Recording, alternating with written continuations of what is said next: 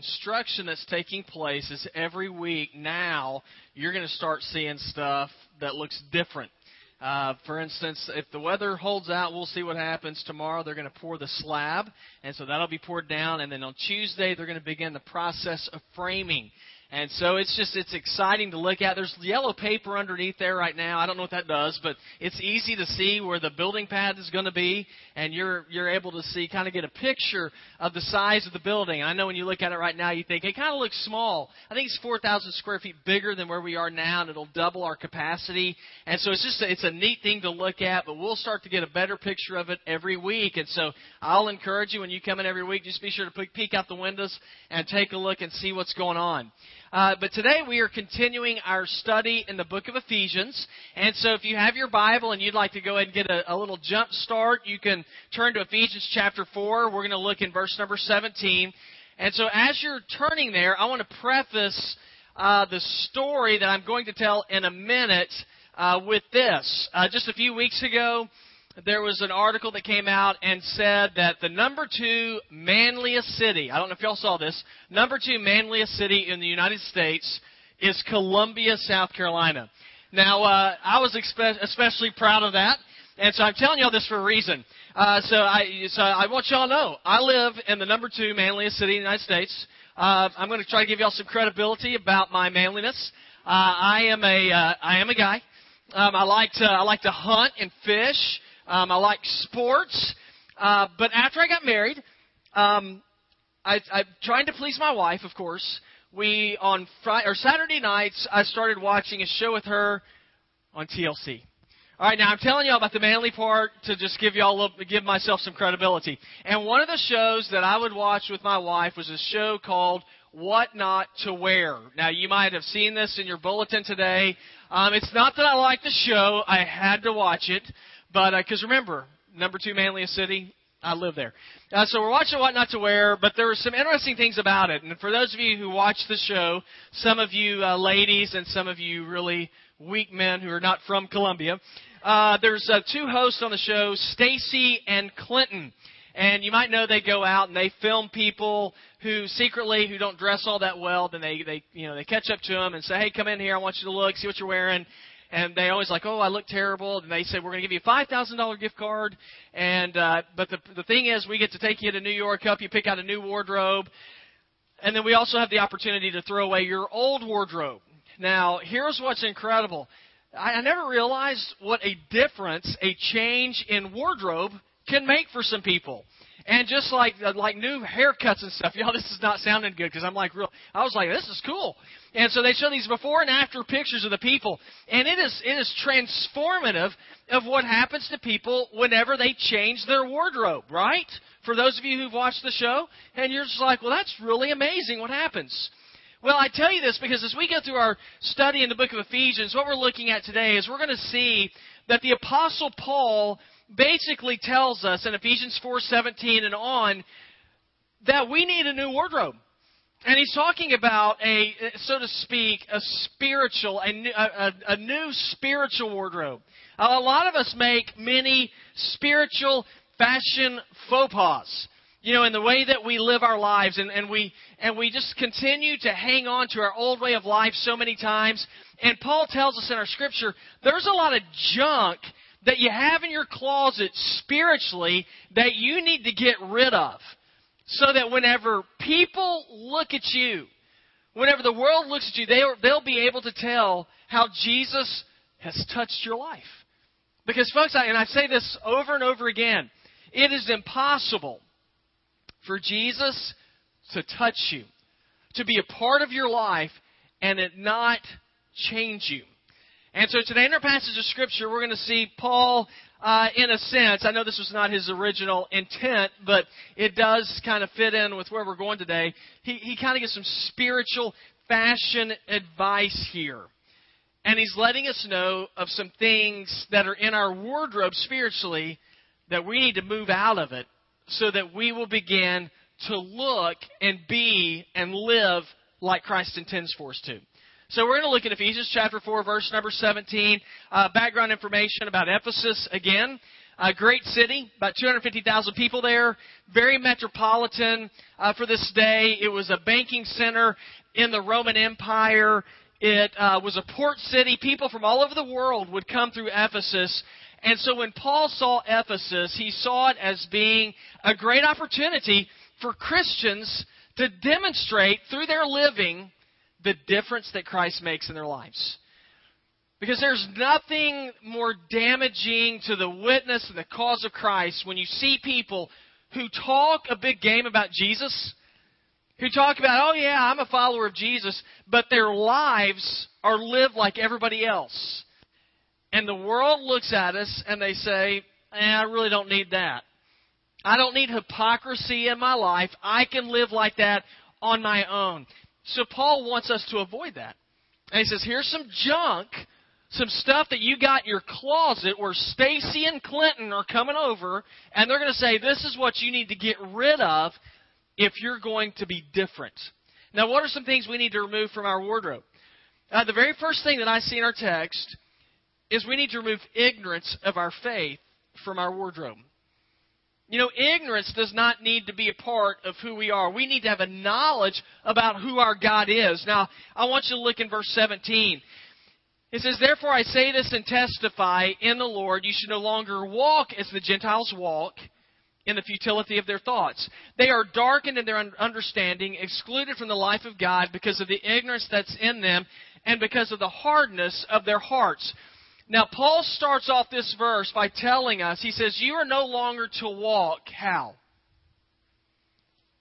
What does he say? Right? He says nothing. It's really strange. Now, Paul says you're no longer to walk as, oh, it's not up there. Okay. You're no longer to walk as the Gentiles walk. Now, who are the Gentiles? Uh, just to let you know, Gentiles are people who are not Jewish. Uh, you know, they're not a part of the, the covenant relationship of God from the very beginning. Now, when you look at this, Paul says, don't live like them Gentiles do. And that can sound like it's a racist statement that he's making, like you know, like Gentiles are inferior in some way. It's not. It's not a. It's not a racist statement. As a matter of fact, the people that Paul was writing to, the Ephesian church, it was mainly made up of Gentile people. And so it seems kind of confusing here. So he said, don't walk like Gentiles. Well, I am a Gentile. What's he talking about? Well, the Gentiles in general were a bunch of pagans. I mean, they're people who did not follow after the God of Scripture. Now, was Paul saying, well, it's impossible for anybody outside the Jewish race to become a follower of God? No. As a matter of fact, in the verses that we looked at in the last, I guess about two weeks ago, Ephesians 4 6, it says we have one Lord, one faith, one baptism, one God and Father of, this is where y'all participate, of who? Of all. Now, who do you think all includes? All of us. Uh, one God and Father of all, who is over all and through all and in all.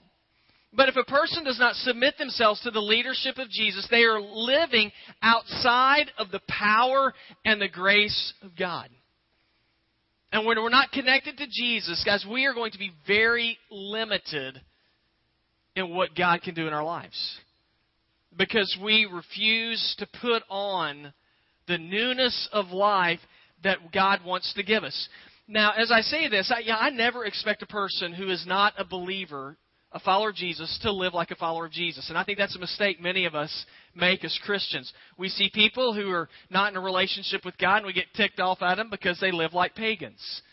Okay, first of all, you used to be one too. You know, if you're a follower of Jesus, you're in the same boat as they were. Uh, that's me as well. The only way, the only reason why my life is different is not because of because I'm just such a great guy. It's because of what Jesus has done in me. So I don't expect a non-believer to live like a believer. But what about a Christian? What about a believer? Christians, if we claim to be followers of Jesus, your life is to be different. And the reason why is because when Jesus touches you, he changes you. Now, if you're not living differently, if your your thought process, your pattern of, of behavior, your desire to live for God, if you don't have that, you need to be asking yourself, do I even Have I even been touched by Jesus? Because here's what, here's what the Bible says in 2 Corinthians 5.17. It says, Therefore, if any man be in Christ, he is a new creation. The old is gone, behold, the new has come. Christians, if God's touched your life, has He changed you? You know, one, one of the things that God's done for us is that He's uh, put, put on the new, uh, it's given us some new clothing of, one is, is forgiveness. And whenever you accept the forgiveness of God, how does that change you when you realize that God's forgiven you? I don't know about you, but it gives, there's freedom. You know, there's freedom from guilt and angst I have my life. Yeah, I, in all honesty, there are some things that I can think of in my mind right now that I know were ungodly and that I did. And I look back and there's that sense of guilt. But when I've called out to God for forgiveness, there is something freeing knowing that God is not hanging that over my head. Saying, you know what, you did this and I cannot wait to bust your chops. God says, I forgive. And yet, the problem that I have is that God offers me forgiveness, and it is so. Tell me if this is true for you. Is it easy for you to think back on some things that you've done in your past and to dredge them up and to beat yourself over the head with them? Uh, can, have you ever offered forgiveness to somebody, typically like your spouse, and then they kind of irritate you later on, and then you go back into their closet and you pull out that past sin and you beat them over the head with it? I know that doesn't happen with many of y'all, um, or with me. Uh, doesn't happen to me either. But, because whenever we do that, you know what happens is we end up getting enslaved by the very thing that Jesus has given us freedom from, because we have such a hard time changing out our wardrobe. Now, now why do we do this? Well, Paul mentions something that's rather interesting in the verse that we just read. Paul says this in verse number 18. He says, It's because we're darkened in our understanding because of our ignorance. Our ignorance, our ignorance of our faith.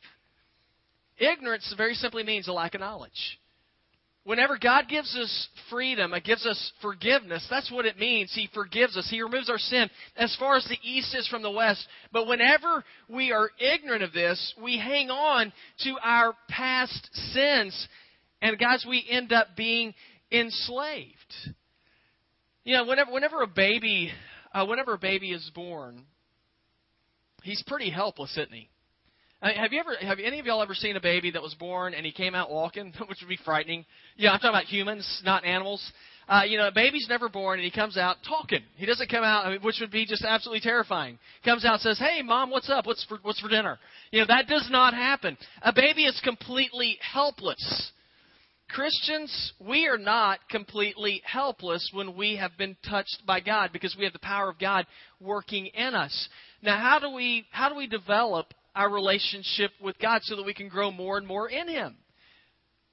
Well, we, we have to immerse ourselves in the things of God. If you want to move out of ignorance, it is important for you to know what God's Word says. If you want to know how God desires for you to live, how God desires for you to treat others, how God shares with you how He can transform your life, you need to immerse yourself in this book. That's why we encourage people read the Bible. Read the Bible because we believe that it's in this book where you receive from God a picture of who our God is. It's why we are promoting small groups, our V group ministries, so that we can get together as believers and we can discuss together how God's Word applies to our lives. But if we don't do that, what happens? We live in, in, in ignorance. Now, ignorance can be cute when you're little. It's not so cute when you get older. Um, if you see a six year old, you let a six year old dress himself, and you see some of the stuff that he puts on, yeah, it's kind of it's kind of cute. Go, he's ignorant. He's a six year old kid. If he's 26 and he's still dressing that way, it's not that cute. Yeah, it's just and, and I and I say that because many of us as believers, we've been believers for a while, and yet we are living spiritually like a bunch of six year olds because we are ignorant of who God is. And so Paul says if you want your wardrobe to change, there's some things you don't need to be wearing in your life, and one of them is having ignorance of your faith. Guys, let me encourage you to read your Bible. Let me encourage you to be part of, of V groups. so that you can immerse yourself in who our God is. So Paul says, remove ignorance of your faith. And he says also, remove from your closet impurity in your actions. Now look in verse 19. He says, You become callous and you give yourselves over to promiscuity for the practice of every kind of impurity with a desire for more and more. There's a lot of us that, that look and say, if I just follow after Jesus, if I pray a prayer, the sinner's prayer, then I'm covered and I can live like I want to. Have y'all have you ever thought that? You know, there's many of us that look at, at the Christian faith like it's fire insurance. You know, if I just go to church and I say, Jesus, be my Savior, then I'm good. I'm not going to go to hell, I'm going to go to heaven. But in the meantime, I can live and do whatever it is that I want to do. Now, there is great joy in knowing, and we, we have this feeling, I believe, because the Bible tells us that when we come into a relationship with God, that there is nothing that can separate us from the love of God. Have you all heard that before? You know, we think of our parents. I think of my parents, and, and maybe this wasn't your experience, but I think it is for many of us in general. Um, my, my parents, and I, y'all, I, I made mistakes, but my parents, regardless, still love me. And we look at God and says, you know what? God's going to still love me. Even though I'm just going to totally do whatever it is that I want to do, God's still going to love me. But a demonstration of who you belong to comes about not necessarily just by what you say. You know, I can say things that I don't really mean. But the way you can find out what somebody really believes is by how they live. By the way they conduct themselves. That's what Jesus said in Matthew 17. He said, You'll recognize them by their fruit. You know, you, you'll know what a person really believes and what's really important to a person by how they live their life. Yeah, you want, you want to know what's important to you? See what you prioritize in your life. That's what that's what's important to you. That's why James said in James 2:18, "But someone will say, "You have faith and I have works. Show me your faith without works, and I'll show you my I'll show you faith from my from my works." Now there's a balancing act here. It's not that, that I earn my way into God's good favor. It's just that whenever you're touched by Jesus, guys, you're going to live different because you love him. Now, if you just simply ignore him all the time, you get callous towards the things of God. Uh, any of y'all, any of y'all play? Any of y'all ever played the guitar before? You just just for fun. Who's played the guitar? Tried to play. Now you know what it's like whenever you first put your fingers on the chords, the very first time, and you start strumming, and it's got makes that vibrating sound. And they tell you you got to press down harder on the strings, right? It hurts. You remember that when you first start playing, it hurts. Bryan Adams, y'all know that first little six string. Yeah, his fingers bled. Played it till his fingers bled. Now, there's a reason why I said that. It's because it hurts. It hurts. But but what now? I remember the first time I tried to play, the guy said, "Just press down hard." I was like, "Man, this doesn't feel good." He said, "Well, you just keep doing it over and over again, then you're going to get calluses on your finger, and you won't even feel it anymore." A lot of us, that's what's happened with us and God. We've gotten so used to ignoring God and deciding we're going to live for ourselves that our hearts have been calloused towards God, and we just don't even feel Him anymore. We don't even we don't even sense His leadership anymore. And so what happens? We walk right into sin. That's what Paul was talking about when he wrote in Romans 1 21 through 23. For although they knew God, they neither glorified him as God nor gave thanks to him, but their thinking became futile and their foolish hearts were darkened. And although they claimed to be wise, they became fools and exchanged the glory of the immortal God for images made to look like a mortal human being and birds and animals and reptiles. Now think about that. Their hearts became so callous to God that they began to worship statues. They begin to follow after stuff and things. You say, we don't do that. We don't worship statues anymore, guys. We worship a lot of stuff now. We worship we worship uh, material things. We worship sports. We worship you know cars.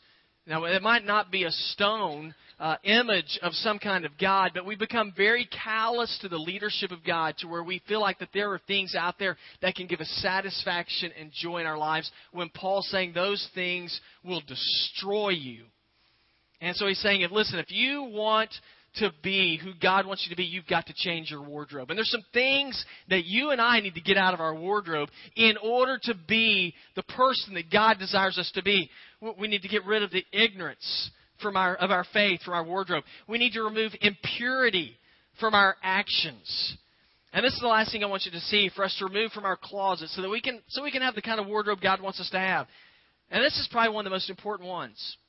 So one thing that you want to remove from your wardrobe is a trust in yourself.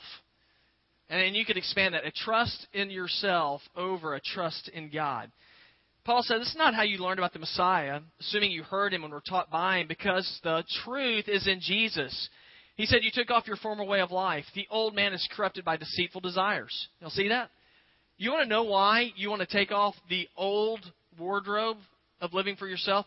He says, Because you are being corrupted by your deceitful desires. He says, You're being renewed in the spirit of your mind, so with Jesus. You put on the new man, the one created according to God's likeness, the righteousness and purity of the truth. This is where we get the idea of what not to wear. Paul says we are to lay aside our old way of life and put on the new. He says, because if you don't, he said, the clothes that you presently are wearing are corrupted. That word corrupted is an interesting word. It's, it's gross, but it gets the point across. That word corrupted is in reference to a rotting body. And Paul's saying there's a lot of you, and you'd rather wear clothes that are rotten, like a rotting body, instead of putting on the newness of life that Christ offers you. And you can look at that and say, that's crazy. Who in the world would do that? Back to what not to wear. Y'all ever watch that part, you know, whenever they get their old wardrobe and they start throwing the old clothes out? And there's some of those people, there will be a sweatshirt that is 16 sizes too big for them, holes all in it, and they will grab onto it and say, You can't throw that away. I look good in this. You can't throw that away because it makes me relaxed. It makes me feel comfortable. You know, my uh, my ex boyfriend gave it to me, and it just makes me think of him. People hang on to that stuff, and they're being serious about it. You think, man, you're crazy. And they start arguing. And the thing that cracks me up about that is that well, I don't watch anymore. The thing that used to crack me up about that is that uh, is that the people they're on the show for a reason. Why are they on the show? Because they dress horrible. And then they start telling the people this looks good. They start giving fashion advice to the people who are the experts. And I just sit there and I, and occasionally I will I would talk to the television and go, that guy is a moron. Why is he doing that? But you know what? We do the same thing in our relationship with God. God says, this wardrobe is destructive. This wardrobe that you're hanging onto is corrupt. It is like a rotting body. And yet I'm willing to tell God, I look good in that. And I don't want to put on the newness of life that you give me, because God, I think I know more than you. But what I've discovered is that I don't have any reason to give fashion advice because my spiritual vision is impaired. And I want you to know so is yours. So many people say, I'm just going to go with my heart. Man, that is the worst thing you can do. Don't ever go with your heart. Jeremiah 17:9 says, "The heart is more deceitful than anything else, and it's desperately sick. Who can understand it?" So then, what am I supposed to go with? I go with God. What does that mean? I have to do? I have to trust God and quit trusting in me. Because me, I choose things that lead to death, that are corrupt. The last several months, I've uh, I've watched the show Mad Men. I don't know if any of y'all have ever seen that show. Um, I've watched it. It's an interesting show. It's it's set in the 1960s. It's about an advertising a- agency uh, or admin up in Manhattan. And you watch the show, and just real, I'll just be very brief. In the show, what the guys do, they're it's all about them trying to get a bigger deal. It's all about them trying to make more money, have bigger houses, get certain people into bed. Sort of the, the show. But what's interesting about the show, there's actually some spiritual truth in the show. And these guys, they're going through all of the stuff. It satisfies for a while, but then as time passes by, we're still empty. And there's this one scene where there's just a, there's a great spiritual lesson in Mad Men they're sitting at a bar, and one of the guys, as they've gone through all this stuff, and very successful man, he looks at his friend, and very, being very serious, he says, "Do you think this is all there is to life?" He said, "Surely there's got to be more." Why, why, why do we not hang on to our old wardrobe? Because when you do, you're going to come to that place where you're going to say, Is this all there is?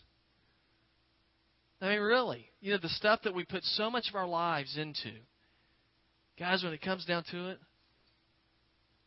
it doesn't satisfy. And so that's why Paul shares with us let's get rid of some things in our wardrobe because God offers us a newness in life that will radically transform you. What are some things to get rid of? He says, don't wear ignorance of your faith anymore. Know your faith. Don't wear impurity. Your actions matter. And the last thing he shares with us is don't wear trust in yourself. Because your heart is exceedingly wicked. But God isn't.